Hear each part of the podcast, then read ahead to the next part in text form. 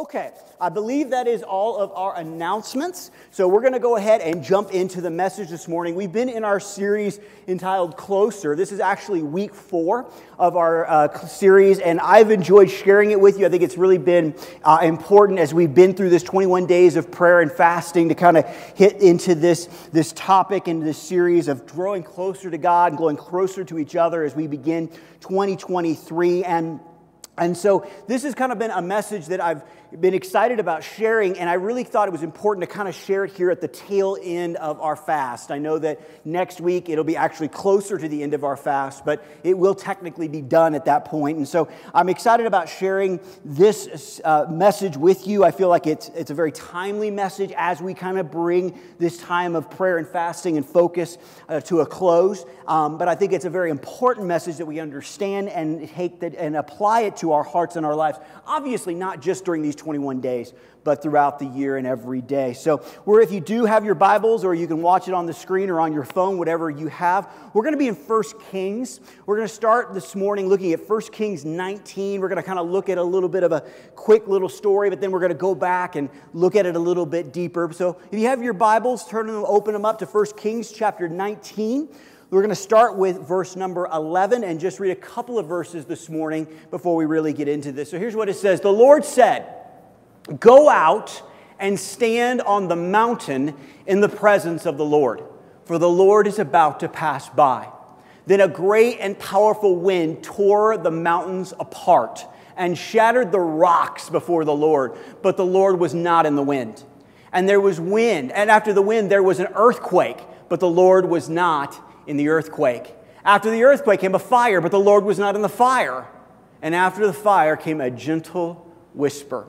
When Elisha heard it, he pulled his cloak over his face and went out and stood at the mouth of the cave. Then a voice said to him, What are you doing here, Elisha? Let's pray. Father, we love you and we do thank you so much for this day and this time. God, we thank you for the opportunity to come and to, to be with you and to, to look to you to, to lead us, guide us, and direct us. Because, Father, this isn't about a, a time where a person comes and just speaks some words and we go, oh, isn't that nice? And then we leave. Father, that's not, if that's what this is about, then we might as well just go.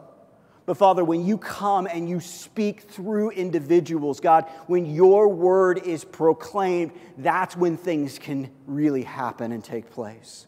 So, Father, if with that in mind, God, I pray that my words would cease and, God, that yours would begin. Because, God, my words aren't going to do much. But, Father, your words change everything. And that's what we need. And that's what we want. So, God, we ask that you just come, open our hearts to what you want to share with us this morning. Let it change us from the inside out. We love you and we thank you. In Jesus' name, amen. I remember a couple of years ago, I was actually youth pastoring in, in Albuquerque at the time. I was uh, talking to somebody. I just really kind of gotten in there, and I don't think I'd even been in Albuquerque for over a year. And there was a gentleman that I got to know in the church, and he was a kind of a newer Christian. And, and we were talking, and we went out to coffee one day, and we were kind of talking about some things, and I don't remember exactly what had happened or what the situation really was, but uh, it came up that there was some type of a, of a natural disaster. Again, I don't remember which one it was. It was probably a hurricane or something like that. And he and I were talking about kind of the, the, the working of the American Red Cross and, and some other organizations that had come down to help in that area. And also, um, one of the organizations that the assemblies uh, have is, is uh, called the Convoy of Hope and they're an organization that's connected with the Assemblies of God, and they go down a lot of times in disaster situations like that to, to bring water and food and, and other types of situations. And we were talking about those things, and he had heard about that, he knew about it, and, and, and he was kind of talking about the difference that that organization was making, kind of even not, not in competition in any way, shape, or form, but, but kind of in that way of talking about the American Red Cross and, and how they were able to do certain things. But for some reason, it seemed like this, this organization organization began to do something a little bit more and, and was impacting a little bit more in, in those ways. Um, later on, I, you know, talking to somebody else, there was a time where there was a gentleman that I knew, and he had kind of gone through uh, a program called Teen Challenge. I don't know if you know about Teen Challenge, but basically it is a organization that uh, ministers to individuals that are dealing with alcohol and drug abuse, but it's a very Christian based, biblically based program that these individuals go through. And, and it's just amazing to see the life change that, that God does in those things. And, and, but again, you know, it's kind of it's kind of like Alcohol Anonymous, but with a very much a Christian focus, a biblical focus and, and we were kind of talking about that and the success that, that basically Alcohol Anonymous have versus this Teen Challenge program and, and all these things. And again, these were not about having competition. But at the same time, it seems like some of these organizations seem to do a better job than some of the other ones. And, and why? And, and what are those things? And, and then kind of to broaden it out as well, when you think about, you know, the church or, or maybe a different type of, of civil organization or, or group that gets together, what's the difference? What, what is about the church that should be different from any other group, any other thing that's out there? Not that those things are bad or they're doing a horrible job in any of those areas, not at all, but there ought to be something very different and ought to be something that is, that is evident in the difference between a church, a body of believers that are focused in on the Lord, and just another group that just gets together on every other Saturday. There should be something different. The question becomes what is that difference? What is there that separates us, not makes us better necessarily, but what separates us from everything else? And I'll take it one step further. This may upset some of you, but I think it's something we need to talk about. There are different churches who seem to just have something different about them versus other churches. There are people who claim to follow Jesus, and, and, and there's just something different about them. Well, this morning, I think we need to talk about that thing that's different. We need to look at that thing that I believe God has placed in every church and every believer. This is not something that God holds back. This is not something that God looks at it and goes, ah, I'm not really interested in giving it to you. He's interested in giving it to everyone. The question becomes will every church or will every person who claims to know Jesus, will they accept this gift that God has for them? Will they be willing to walk in this, or will it just kind of be something on the peripheral that just doesn't seem to matter all that much? This morning, we're going to look at the life of Elisha. We're going to look at his life and look at some things that were going on in his life that really help us to understand what I believe God wants to do and how God wants to help us to begin to have a life changing experience with him, to be a church that has experienced something greater than other places or other civil organizations. And I believe that thing is very simple. It is something that is available to every single one of us. It's simply the presence of God. It's simply walking in the presence of God. In our verse this morning, these verses that we're looking at, really to understand what has taken place, we're going to need to go back a little bit. We're going to look at some context of what brought Elisha to this place where we find him in 1 Kings 19 11 through 13. So let's look at it together. What happened in the life of Elisha up to this point? Okay? Now we're going to go through this fairly quickly. All of this is in your Bibles in 1 Kings 18 and 19, kind of leading up to this story. But basically, Elisha was called by God to basically help eliminate idol worship in Israel. At this time, Israel had turned once again against God. They were beginning to serve other gods, beginning to do just some horrific, horrific things. And so God calls Elisha to come and be a stand against this, to try to call the people back to him and away from these idols. And one of the major events that takes place in this, this timeline in Elisha's life is when Elisha basically calls for a showdown. He basically says, Hey, listen, he goes to the prophets of Baal and he says, Listen, I want you to just come up and I want you to meet me on this mountain. We're going to settle this once and for all. We're going to figure out who's God and who isn't. And so Elisha calls all these men up, and basically he says, Okay, here's what we're going to do. We're going to set up this altar, and, and we're going to, you pray to your God, and I'll pray to my God, and we're going to see who consumes basically this sacrifice. So the prophets of Baal, man, they set it up there and they go to town. They yell, they scream, they go on day, you know, hour after hour. Scripture tells us they even cut themselves to try to get their God to hear them, but nothing happens. So Elisha finally has had enough. He says, You know what, you guys, you're done. You're done. He stands up and just to kind of you know, make sure everybody understands the situation. Basically, Elisha says, listen, you know, the, the sacrifice, I want you to drench it. So people start getting buckets, or not buckets, but jars of water, and they begin to, to dump it on there so much so that there's a trough around the altar that's filled with water. I mean, this is soaked. Elisha prays, fire comes down from heaven, and it literally consumes everything that's there the water, the sacrifice, the stones, it's gone. And that's a great story. And usually, especially when you're in Sunday school, that's where the story ends. But it doesn't. And since we're all adults and we can handle these sort of things, we're going to take one step further because after this happens, Elisha does something pretty extreme. Scripture tells us that Elisha tells the people of Israel listen, don't let a single one of these prophets of Baal escape. And they don't. And Elisha takes these men, he takes them down to the valley, and he um, removes their uh, ability to breathe, if that makes sense. He kills them. Scripture tells us he kills them all. This is a big deal. You go, boy, that's kind of harsh. But you got to have to remember what these men had led the children of Israel into. They were literally sacrificing their own children in the fire. This was not a good situation. And so God takes this very seriously. So Elisha, he, he takes these men out. Well, after that happens, the king is there. There's a king at the time. His name is Ahab. Many of you have heard of Ahab, and especially you've heard of his wife. Her, his name, her name was Jezebel.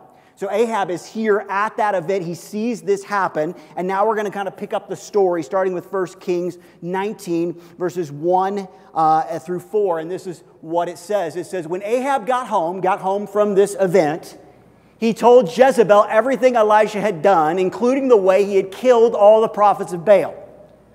So Jezebel sent this message to Elisha May the gods strike me and even kill me if by this time tomorrow I have not killed you just as you have killed them.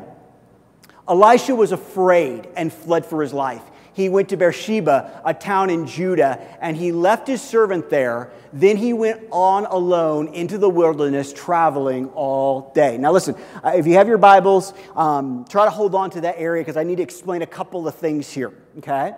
So, Elisha has done something absolutely incredible. God has used him to make a major impact into his society, into the world. The people that are there are blown away and they're going, oh my goodness, we should stop following this nothing and actually follow God. But Jezebel hates Elisha. She hates the prophets of the Lord. And so she and she and her king or her husband Ahab have really been spearheading this movement into this worship of this idol. And so she begins to threaten him. She begins to say, listen, you're going to die. I'm, I'm going to take you out. I'm going to kill you. Now, you would think that this mighty, powerful man of God, who has just literally seen fire come down from heaven and consume all this, would be able to look at this queen and go, Bring it. Like, I would love to imagine that I would have that type of faith too, but maybe I wouldn't. So, Elisha, instead of standing up, instead of saying, Listen, come ahead, I got God on my side, he runs away. Bible tells us that he runs to a town called Beersheba. Beersheba is literally 113 miles south of where he just was. So he turns tail and runs. This man of God, this powerful expression of God's presence and his power. And one lady says a mean thing and he's out. And he doesn't kind of go away, he goes 113 miles south to run away. And then what's interesting is he gets to Beersheba. He's with a servant. He says, Listen, servant, you stay here. And he goes another day's journey into the wilderness. So now he's not in a city, he's in the middle of nowhere, a long way away from a really powerful presence of the Lord. Scripture tells us that when he gets there after this day's journey in the desert, he comes to this broom tree and he, he sits down under it and he prays to the Lord. And he prays basically, I've had enough, God. And basically, he prays, God, listen, if, if you want to let me die, I'd be thrilled with that. He is not in a good place. He's not in this moment where you're like, man, this is, a, this is, this is an awesome moment. He's scared. He's afraid. He's discouraged. He's depressed. At that moment, it says an angel comes and touches him and gives him something to eat. So, in this moment, even though he's afraid, even though he is run away, God still sends an angel to minister to him. And then you would think that maybe at this point Elisha went, okay, I'm okay. I mean, an angel showed up, gave him food and water. He experienced these great moments of God. But look how the story continues. Let's continue on. 1 Kings 19, verses 8 and 9. It says, So he got up and ate and drank, and the food gave him enough strength, check this out, to travel 40 days and 40 nights to Mount Sinai, the mountain of God. There he came to a cave where he spent the night. But look here. But the Lord said to him, Elisha, what are you doing here, Elisha? So he's had this moment. The angels come. He takes the food. Now, you would think that the food was there for him to say, Stop, maybe I should stop running away and turn around and go back. And Elisha does the opposite. He's like, Oh God, thank you so much for giving me this food so I can run even further away. So he eats and drinks, and 40 days and 40 nights he continues to travel.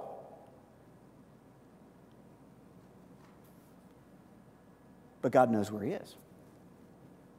And God says, Elisha, what are you doing? This is where we find Elisha in 1 Kings 19:11, hiding in a cave, afraid for his life. This mighty man of God, this man of God who has seen so many amazing things, powerful uh, expressions of God's power and his authority and his presence. And yet, in this moment, he has gone off and he's hiding in a cave. You know, to really understand this, we obviously understand that Elisha at this point, he's got a problem.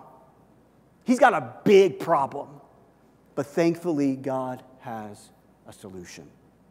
You see, for a lot of us, we deal with these issues. We deal with problems. We deal with situations. We deal with, with issues in our lives. And for some of us, maybe we're not physically running off and hiding in a cave, but spiritually speaking, things have happened that, that make us dis- uh, discouraged and make us depressed and makes us feel all alone. And we begin to go, and spiritually speaking, we go and we hide in caves. Thankfully, even though Elisha and we sometimes have problems, God has a solution.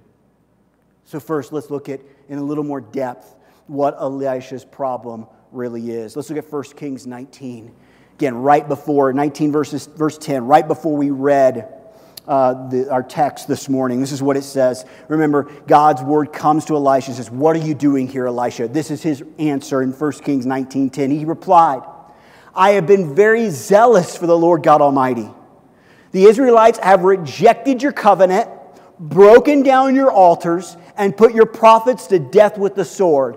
I am the only one left, and now they're trying to kill me too.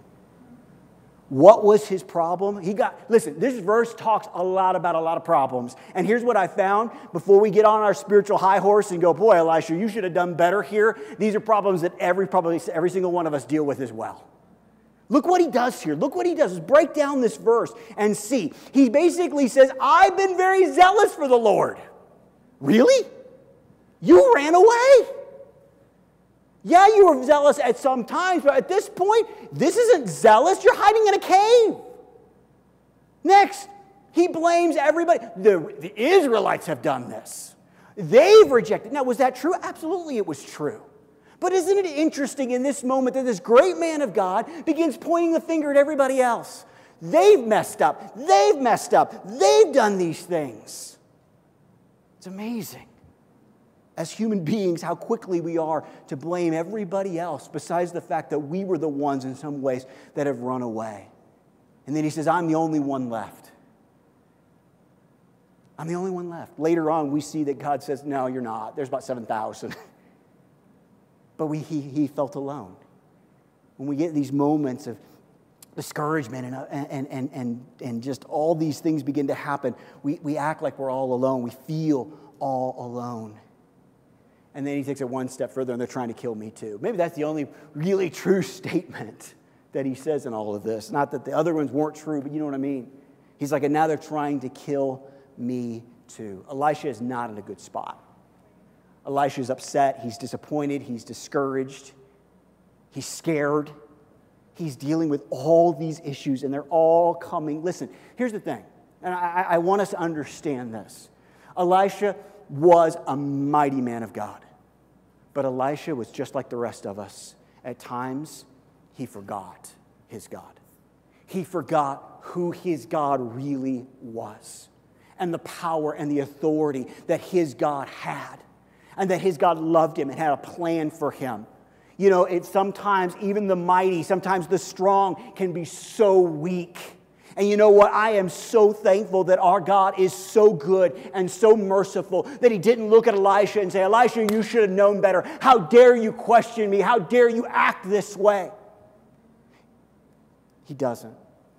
And I wanted you to get this because I love this, because it is so true for not just Elisha, but for all of us. For all of us. It's in your notes. After his running, after going to Beersheba, after basically taking another day into the wilderness, then going 40 days. Basically, Elisha is nearly 400 miles from where he's supposed to be. However, God doesn't abandon him, God does the opposite. He pursues him. I am so thankful that our God pursues us. I am so thankful. And it started, listen, we just celebrated it. It started in a manger 2,000 years ago where God came and He said, Listen, I'm going to pursue my children that have run away. I'm not going to sit here and wait for you to come back to me. I will go after you. Because here's the deal just like with our salvation, God has a solution. So many times we look at others or other situations or other people and we're dying to give, for them to give us a solution when the only solution is found in God. The only solution that we need is found in Him. Maybe this morning you feel a lot like Elisha. You've been running, you've been trying to kind of kind of do your own thing, and you know what? God has not stopped pursuing you. He loves you and He wants you. So look, in this situation, and I believe for many, many of us, God gives a solution. It's found in 1 Kings 19 11. Listen to what it says. It says, The Lord said, Go out and stand on the mountain in the presence of the Lord, for the Lord is about to pass by. With all the things Elisha's feeling, what's God say? He says, Elisha, get into my presence. Why do we spend 21 days in prayer and fasting? Because we need to get into God's presence. Amen. And here's the deal like, like a lot of times when you talk about the presence of God, you know, a lot of people go, well, God's always around. God's, God's always around us. Yes, I know that, but this is something a little bit deeper. This is a little something a little bit more. Listen, you can be around someone. Like, for example, let me give you this. Like, I could go to Cherry Creek Mall okay? And that's a large place, okay? It's a big old area. And in, in, the middle, I don't know if you've been there in a while, but in the middle, I think they have like this big old area. It's like a dinosaur kind of thing for the kids to play on. You've seen this, okay? Kind of a jungle Jimmy kind of place. I don't know. You know, the kids run around, parents sit around, and it's just this, this whatever. So I can take my son and I can place him in this play area, okay? And I can go upstairs look down and see him, be far away from him, and technically be in his presence. But there is something different about getting down to where he is, into his level, into his area, putting my arms around him and holding him close. That's a different type of presence, isn't it? God is not interested in having you far away and seeing you and go, there you are, and there God is. God desires to be in your, have you come into his presence in a much more intimate, much more life transforming way. It's amazing that he wants this for you. To understand this even deeper, we need to understand really what God is saying here to help us understand. Look in your notes. This the Hebrew word here for presence is the word panim it means face. Okay? It means face. Okay? So when you see what the Lord is saying, let's look at it again. 1 Kings 19 11. And here's what he says really in the original Hebrew. The Lord said, Go out and stand on the mountain to see my face. Now, here's the deal you can see my face right now. Now, there's a wall here, but if I continued to go back further and further and further, you could still see my face, but you wouldn't see very clearly. You would not know if I had on glasses or not. You wouldn't know the color of my eyes. Oh, yeah, there's his face, but it's far away. God wants us to see his face and to be close to his face, to look at his face. And here's the thing this is a different type of situation than just focusing in on God's hand. He's calling Elisha into a deep, intimate encounter with him. So let's look at it. Let's continue. 1 Kings 19 11. And, and this is obviously our scripture kind of focus for this morning. It says, Then a great and powerful wind tore the mountains apart and shattered the rocks before the Lord, but the Lord was not in the wind. And the wind, uh, and after the wind, there was an earthquake, but the Lord was not in the earthquake. After the earthquake came a fire, but the Lord was not in the fire. After the fire came a gentle whisper. When Elisha heard it, he pulled his cloak over his face and went out and stood at the mouth of the cave. A lot of times we we, we look at things and, and we, we want the presence of God and we desire the presence of God, but sometimes we look in the wrong spots. You see, what's interesting is Elisha had already seen some of these things before and they hadn't changed him. Isn't that interesting? He's seen fire, he saw fire from heaven. He's seen these expressions of God's power, but yet, even though he'd experienced them, he had run away. You see, a lot of times for Christians, we think there is something special about the earthquake of God or the, the, the, fire of God or the, the wind of God. And we talk about all these things. Oh, I just want to do this or feel this and all these sort of things. But sometimes God's saying, listen, you're focusing on the wrong thing. It's not always about the fire. It's not about the wind. It's not about the earthquake. It's about my whisper. Here's what I know about a whisper. Ready? Listen.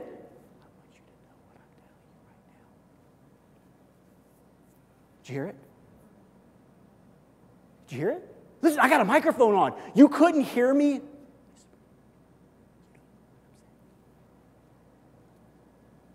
hear me, you? You can't. Why can't you hear me? Why can't you hear me? If I brought somebody up here, and I won't, and I whisper to you in your ear, could you hear me? You see, there's something about a whisper because it brings us close to the whisperer. You can see lightning and thunder and earthquake. I, I, always, I always get this kick out of people that live in California, you know? And they're like, oh, yeah, my, my, my roommate now, my, my friend, my college roommate, he's a pastor in California. And we'll talk. It's like, oh, yeah, we felt a tremor. And I'm just like, I've never lived in California. I'm like, That's, that shouldn't be no big deal, you know? But it is to him. You know, it's like, yeah, everything moves and you move on. Like, you don't have to be near the epicenter of the earthquake to feel the earthquake. You could be many, many miles away from a thunderstorm and still hear the light or see the lightning and hear the thunder.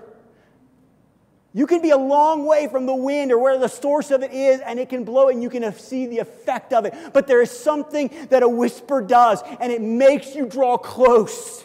It makes you get into his face. And so many of us, we sit there and we demand God, bring the wind, bring the fire, bring all these things. When God's saying, listen, you're wanting the wrong thing. If you'll just come, I'll whisper the secrets and the love that I have for you, and it'll change everything. But it becomes a question that we all have to answer How important is the presence of God to you? How important is this to you? Because for some of us, it just isn't. For some of us, it just is kind of like, you know, yeah, God's presence is great, but it's just not really what I really need. In Exodus 33, we see this amazing story.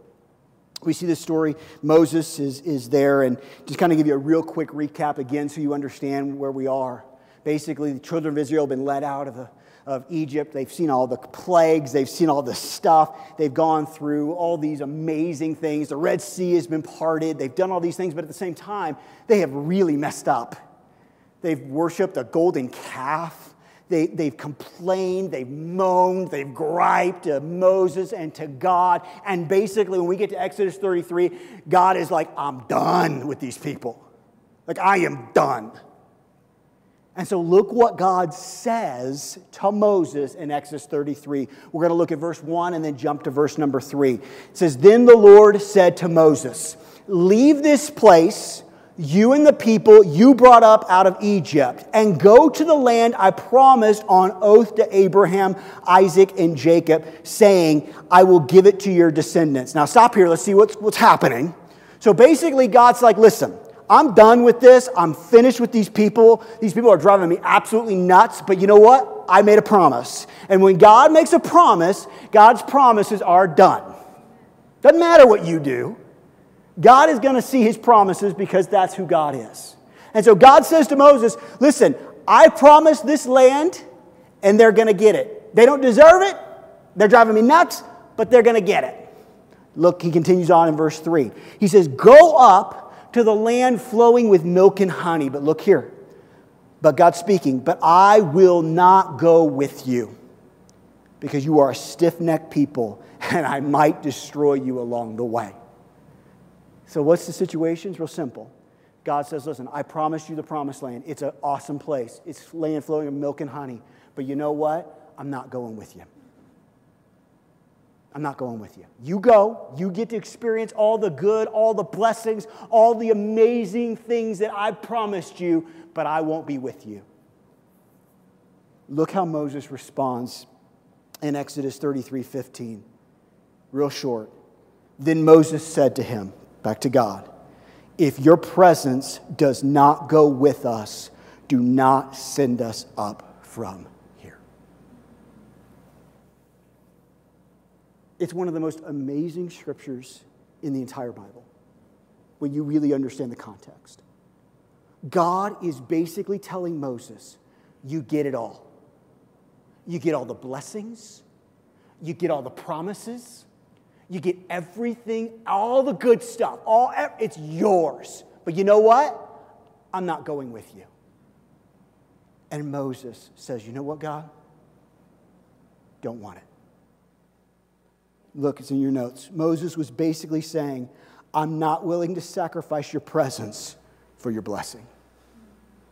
Because here's the deal I promise you, at this point in time, if God had made that promise to Israel as a whole, Israel had been like, awesome, sweet, give us the blessings. God, thanks, but we're out. Unfortunately, as I look at our culture today, I think that's where we're at. God, give me all the stuff, but God, if I get all this stuff and I don't get you, I'm completely cool with that.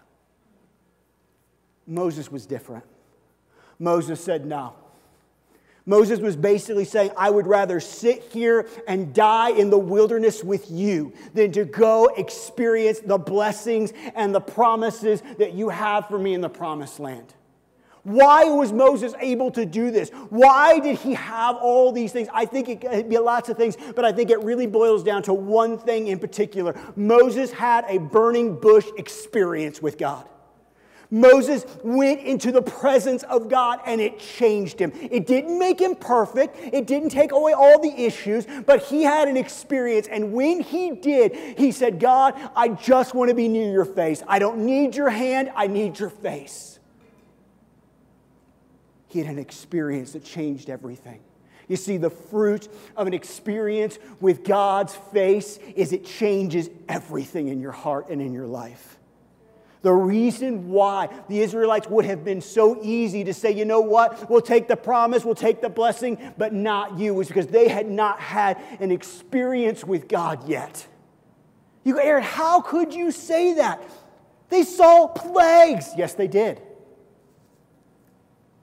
They saw a, the Red Sea part in front of them. They walked, these people walked on dry land. Yes, they did. They experienced Mount Sinai. Yes, they did. Manna from heaven every day. They go out, frosted flakes on the ground. Yes, they did. And yet they still rebelled. They still complained. They still would have traded God in at a moment for all the stuff. Why? Because although you can see the earthquake, or you can see the fire, or you can see the wind, they had not experienced the whisper, but Moses had. Moses had experienced the whisper of God. Elisha, in that moment, experiences the whisper of God, and he heads back. Listen, for some of us, we think that the idea of experiencing or getting closer to God, it needs to have the fire and the earthquake and the wind. And listen, hear my heart here, okay? There are times when God does show up and He does some mighty, powerful things. I've seen it happen, I've experienced them in my own life. But I will tell you, from my own personal experience and from what I find in God's word, that will not sustain you. There has to be a whisper in his presence. There's got to be something deeper. Because here's what I found about human nature, and this is the sad state of us as human beings. We'll make excuses for it, we'll pass it along, we'll forget. I've always been amazed by that. Here's these Israelites, and just like I said, man, they have seen stuff. I mean, come on. They have seen some stuff. The Pharisees, man, they know Lazarus was dead, and there he is. No, no. Why? Why? Because there is something different about God's whisper in His presence. There's something different about getting into God's face and hearing His whisper that God desperately wants to give you and give me. This is not God saying, oh, there's this group over here, and boy, they're the holy special ones. They get to hear my whisper. Whatever. No, this is for all of us to experience. All of us to walk into God's presence boldly and go straight up to our Father and hear his whispers. I'm thankful, hear me, I'm thankful for the earthquakes. I'm thankful for the fire. I'm thankful for the wind when they come. But listen, hear me here. If your life and your Christian experience revolves around those experiences, you will never have a deep, intimate relationship with God. It will all be surface. And here's the deal when those fire and that earthquake and that wind isn't there, and there will be times when they're not, you will have a very hard time following God.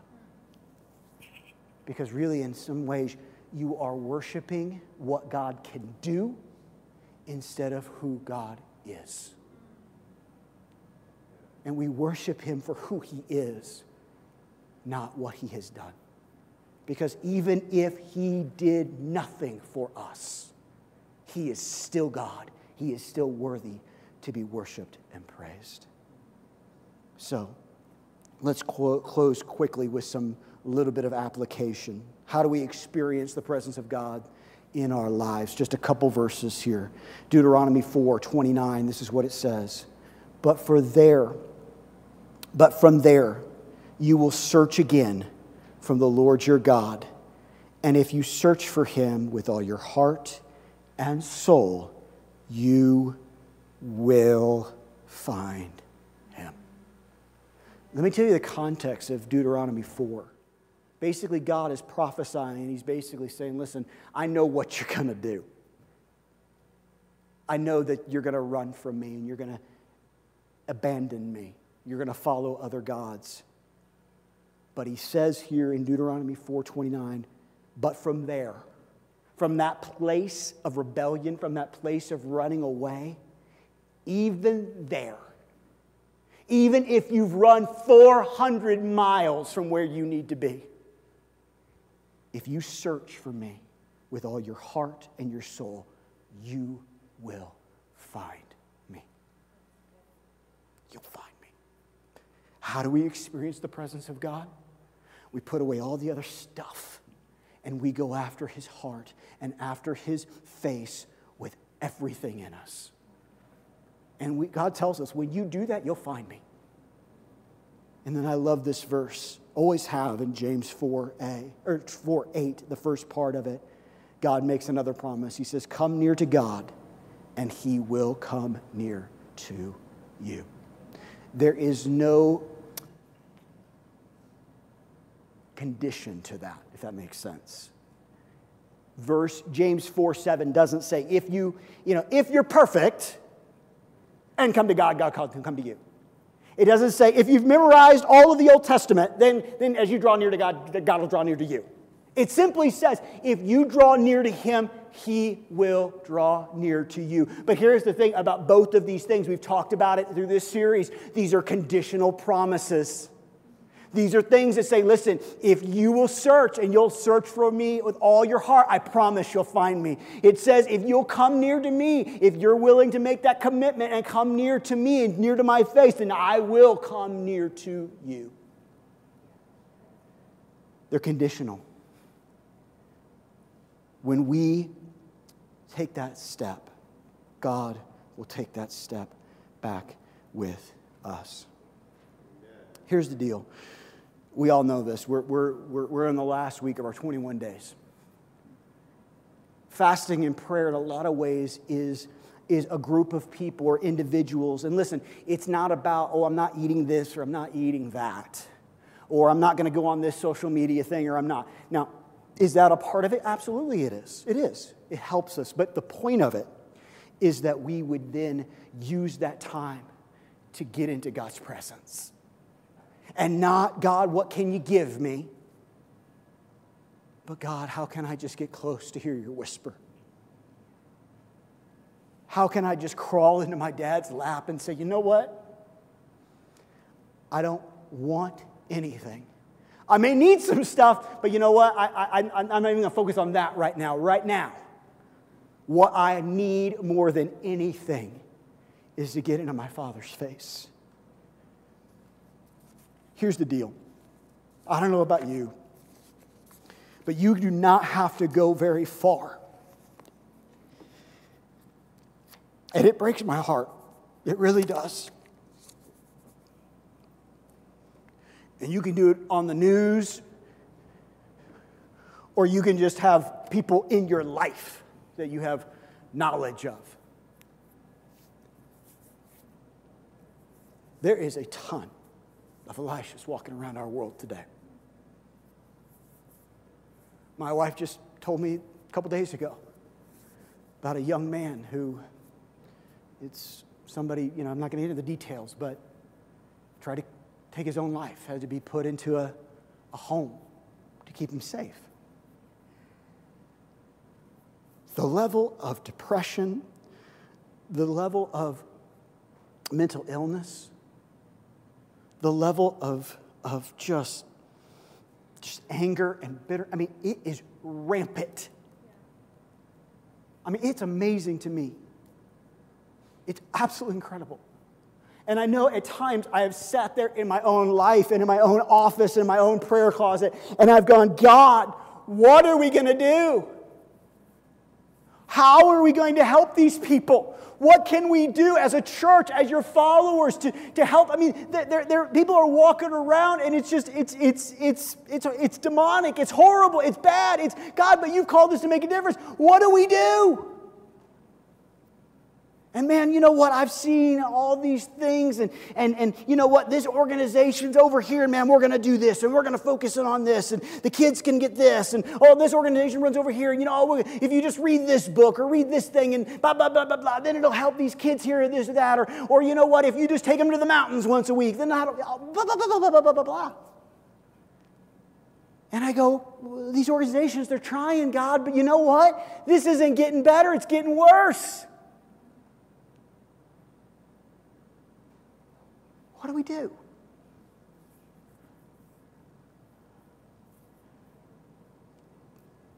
You know, God's word is so good.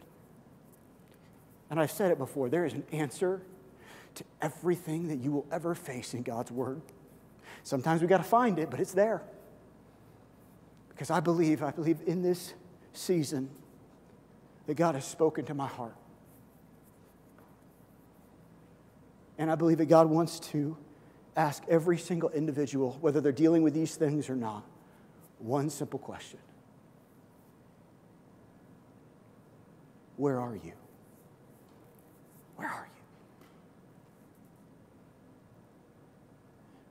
I love that God asks us where we're at, even though He already knows. God asked that question not because He doesn't know where Elisha is it's because he wants Elisha to stop and take a step back and really see not where he necessarily is physically, even though that's a part of it, but where he is spiritually. Where are you, Elisha? Where are you, Aaron? And a lot of times we begin to shout out, I'm hurting, I'm broken, I'm distressed, I'm depressed.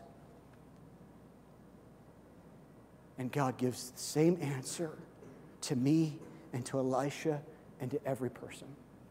He says, Listen, why don't you come and get into my presence? Why don't you come hear my whisper and get close to my face? You see, you may think I'm naive, you may think I'm simple minded, and I don't care. But I believe the answer that God has for every mental illness, every issue, every problem is to get into God's face and to get into His presence and let Him change us from the inside out. Now, hear me here. That does not mean that God heals immediately. It doesn't.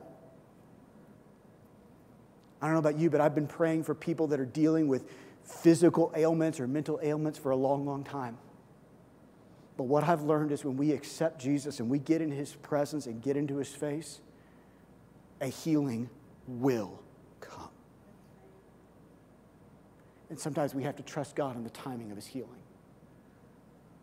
But a healing will come.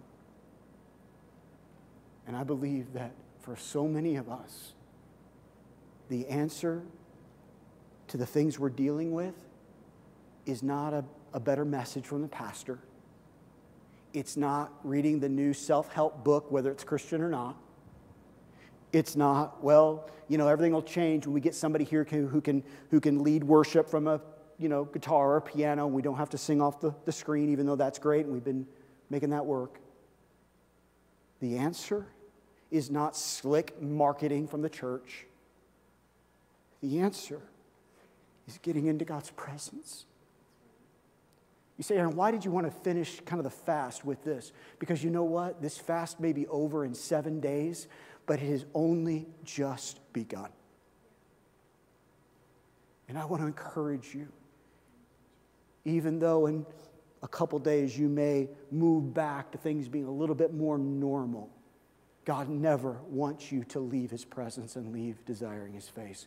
Because here's the thing God's secrets, God's whispers, God's promises are things He wants to tell you from now throughout entire eternity.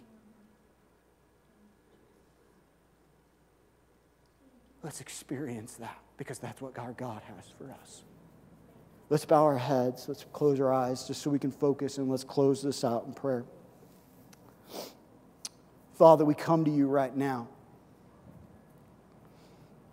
And God, I, I know that there may be some that are here today or even online and they're going, you know what, Aaron, you, uh, you're pretty dumb. You really think that with all the issues I'm facing, with all the things I'm dealing with, with things that I'm dealing with, things that my kids are dealing with, things that my family's dealing with, all those things, you really think that if I'll just get into God's presence and I'll seek His face and I'll listen to the whispers, you really think that that'll change everything? And Father, here's the deal I don't have to believe it. I do, but I don't have to. I believe it because your God, because your word says so. It says that when we seek you and your kingdom, that all these other things will be added.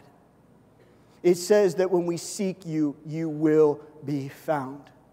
It shows t- countless time after time after time, example after example after example. People that lived horrible lives, people that lived decent lives, people that lived religious lives, people that followed you. It doesn't matter. When people got into your presence, everything changed a shepherd who's running away from the call of God, has a burning bush experience with you, God, and it changes everything. And he leads your people to the promised land.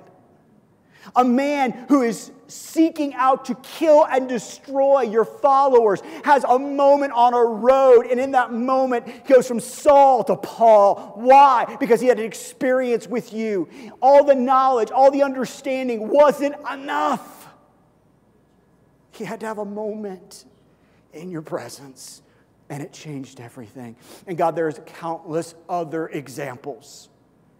When we get to be that close, everything changes. And so, God, I pray for me, for all of us. Doesn't matter if we're in a moment like Elisha, or we've run away and hiding in a cave. Doesn't matter if we're like Peter who's simply out trying to make a living, catching some fish, when he has in a moment an encounter with the Son of God. And it changes everything. Doesn't make them perfect, but it changes what's most important to them. And God, you desire to do that in, in all of us. So, God, I pray for me and for all of us, every individual here, every individual that's online listening today or at other times, that Father, we would not neglect the time that we need to be in your presence. Yes, you're always around us. You will never leave us nor forsake us. And we thank you for that. But Jesus, you have called us to a deeper experience with you. It's one of the reasons you came, died, and rose again so that we could walk boldly into your presence and experience you. Because, God, I believe for every single individual here, there are some whispers of your love. There are some whispers of your forgiveness. There are some whispers of your grace.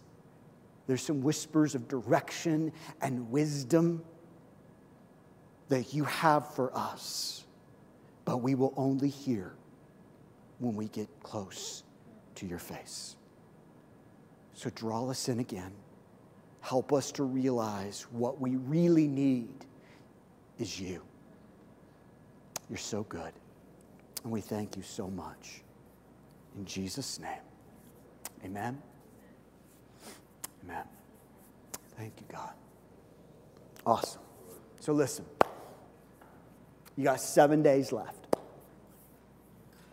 And then, and I'm really bad at math, you got like 330 or so maybe left for the year.